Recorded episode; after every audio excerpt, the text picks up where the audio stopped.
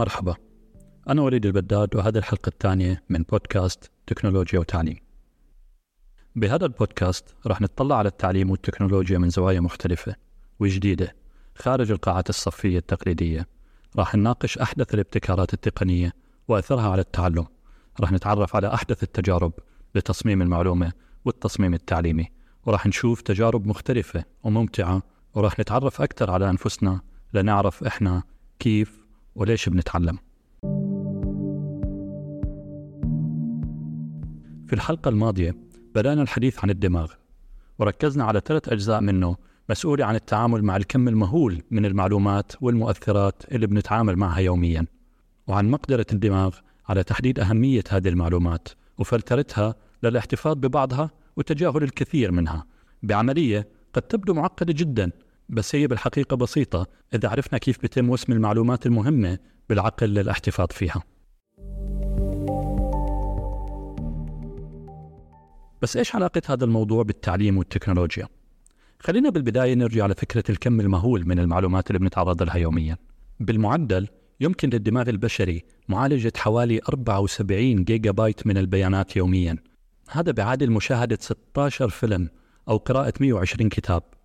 الدماغ بيقوم بمعالجة هذه المعلومات من خلال مجموعة متنوعة من الآليات زي الإدراك الحسي والانتباه والذاكرة واتخاذ القرارات طبعا بحسب طبيعة المدخلات وطبيعي أنه تتفاوت كمية المعلومات اللي يمكن للدماغ معالجتها اعتمادا على عدد من العوامل مثل العمر وصحة الشخص ومستوى تعليمه وأمور مختلفة بتأثر على الدماغ طب إيش هي الطرق اللي بيعالج فيها الدماغ المعلومات؟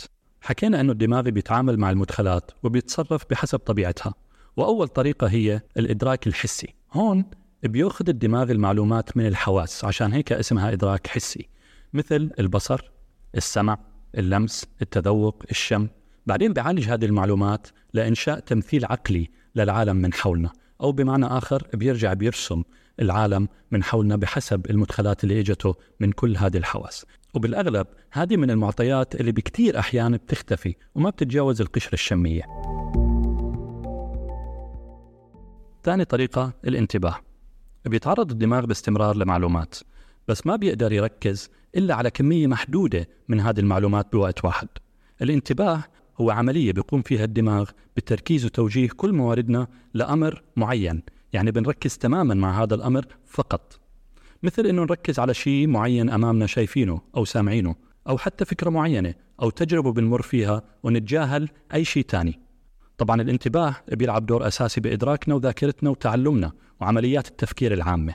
في أنواع وآليات مختلفة للانتباه زي الانتباه الانتقائي اللي بيكون بإرادتنا إحنا وبنركز فيه على مهمة محددة مع تصفية أي مشتتات حوالينا مثل لما ندرس في بيئة مزعجة جدا مثلا مليانة أصوات وتتمكن من التركيز على المادة اللي عم ندرسها برغم من كل شيء محيط فينا. وفي عنا كمان الانتباه المشتت. هون بنقدر نركز على أكثر من مهمة بنفس الوقت مثل إنه نسمع موسيقى وإحنا بنقرأ كتاب. بس دائما لازم نتذكر إنه قدرتنا على تقسيم الانتباه محدودة لأنه بتتطلب موارد معرفية كبيرة. وآخر نوع هو الانتباه المستدام أو اليقظة وهو القدرة على الحفاظ على التركيز لفترة طويلة. بالعادة هو بيتخصص للمهام اللي بتحتاج جهد عقلي طويل أو مراقبة مثل الدراسة للامتحانات على سبيل المثال أو البحث عن تفاصيل محددة. الخلاصة أنه الانتباه والحفاظ على تركيزنا لفترات طويلة أبدا مش شيء سهل. وبيتطلب من العقل مجهود كبير جدا بشكل عام. وبعالمنا اليوم صار في اقتصاد كامل بيتنافس على تركيزنا وانتباهنا اسمه اقتصاد الانتباه أو الاتنشن economy بإعلان نشرة مايكروسوفت قبل بضع سنوات ذكروا أنه الإنسان بالمعدل بياخذ 35 ألف قرار كل يوم.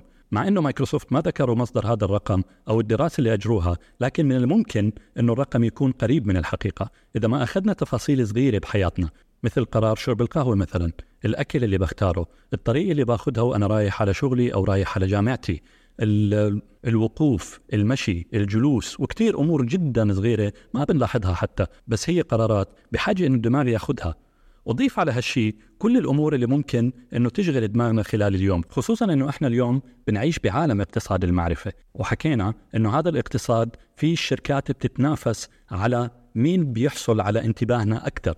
لدرجة أنه في أحد اللقاءات الصحفية مع الرئيس التنفيذي لشركة نتفليكس ذكر أنه المنافس الحقيقي لشركته مش شبكات البث الثانية مثل أمازون برايم أو أبل المنافس الحقيقي له هو النوم أو حاجتنا للنوم لأنه هي الفترة الوحيدة اللي ما بيقدر يحصل فيها على انتباهنا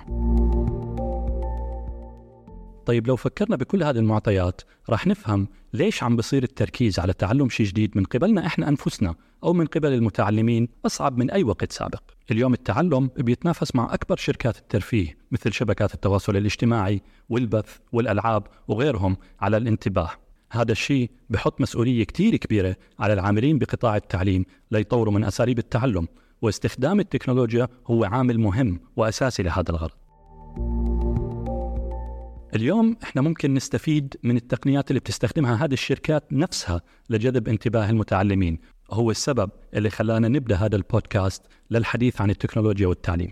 خلينا نرجع للطرق اللي بيتعامل فيها الدماغ مع المعلومات.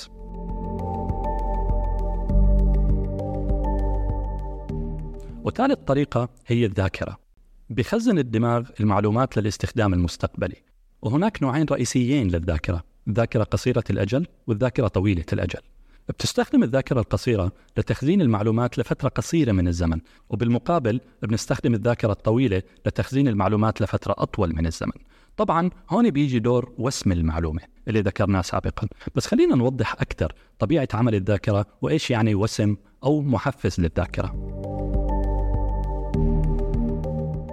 الدماغ لما بيسترجع معلومة أو بيتذكرها هو بالحقيقة ما بيسترجع نسخة طبق الأصل عن المدخل. الدماغ بالحقيقة بيعيد رسم وبناء هاي المعلومة كأنه بيبتكرها من العدم. هذا السبب الرئيسي اللي بيخلي الذاكرة شيء مرن. ممكن تختلف بعض تفاصيل الذكرى أو المعلومة بحسب البيئة اللي عم نسترجع فيها هذه الذاكرة. العقل بالحقيقة ما بيتذكر كل التفاصيل بس بيتذكر عناصر أساسية فقط وبيعبي الفراغات اللي بينهم من إبداعه. وطبعا كل ما كانت العناصر الأساسية اللي خزنها أكثر راح تكون الذاكرة أدق هذه العناصر الأساسية هي الوسم أو المحفزات للذاكرة في مثال قريب دائما بحب أستخدمه لمحفزات الذاكرة وهو ريحة معينة أو موسيقى بتذكرنا بشخص معين أو بحدث صار معنا. وطبعا بعملية التعلم كثير مهم إنه نساعد الدماغ على تخزين أكبر كمية ممكنة من المعلومات اللي بنعطيه إياها عشان نساعده على استرجاعها بطريقة أسهل وأكثر دقة. عشان هيك دائما المعلمين بيبحثوا بأساليب التعلم ليلاقوا أفضل طريقة لإيصال المعلومة، فمثلا سرد قصة بتحتوي على المعلومة أكيد أفضل من إنه أقرأ المعلومة أمام الطلاب، سرد القصة راح يبني محفزات أكثر في دماغ الطلاب، وطبعا في أمثلة كثير جدا على كيف ممكن أخلق محفزات في دماغ الطلاب. زي إني أطرح المعلومة على شكل أسئلة مثلا أو أعطي أمثلة واقعية لاستخدام المعلومة أو تجربة علمية. وطبعا الصور والفيديوهات والأصوات محفزات ممتازة للذاكرة.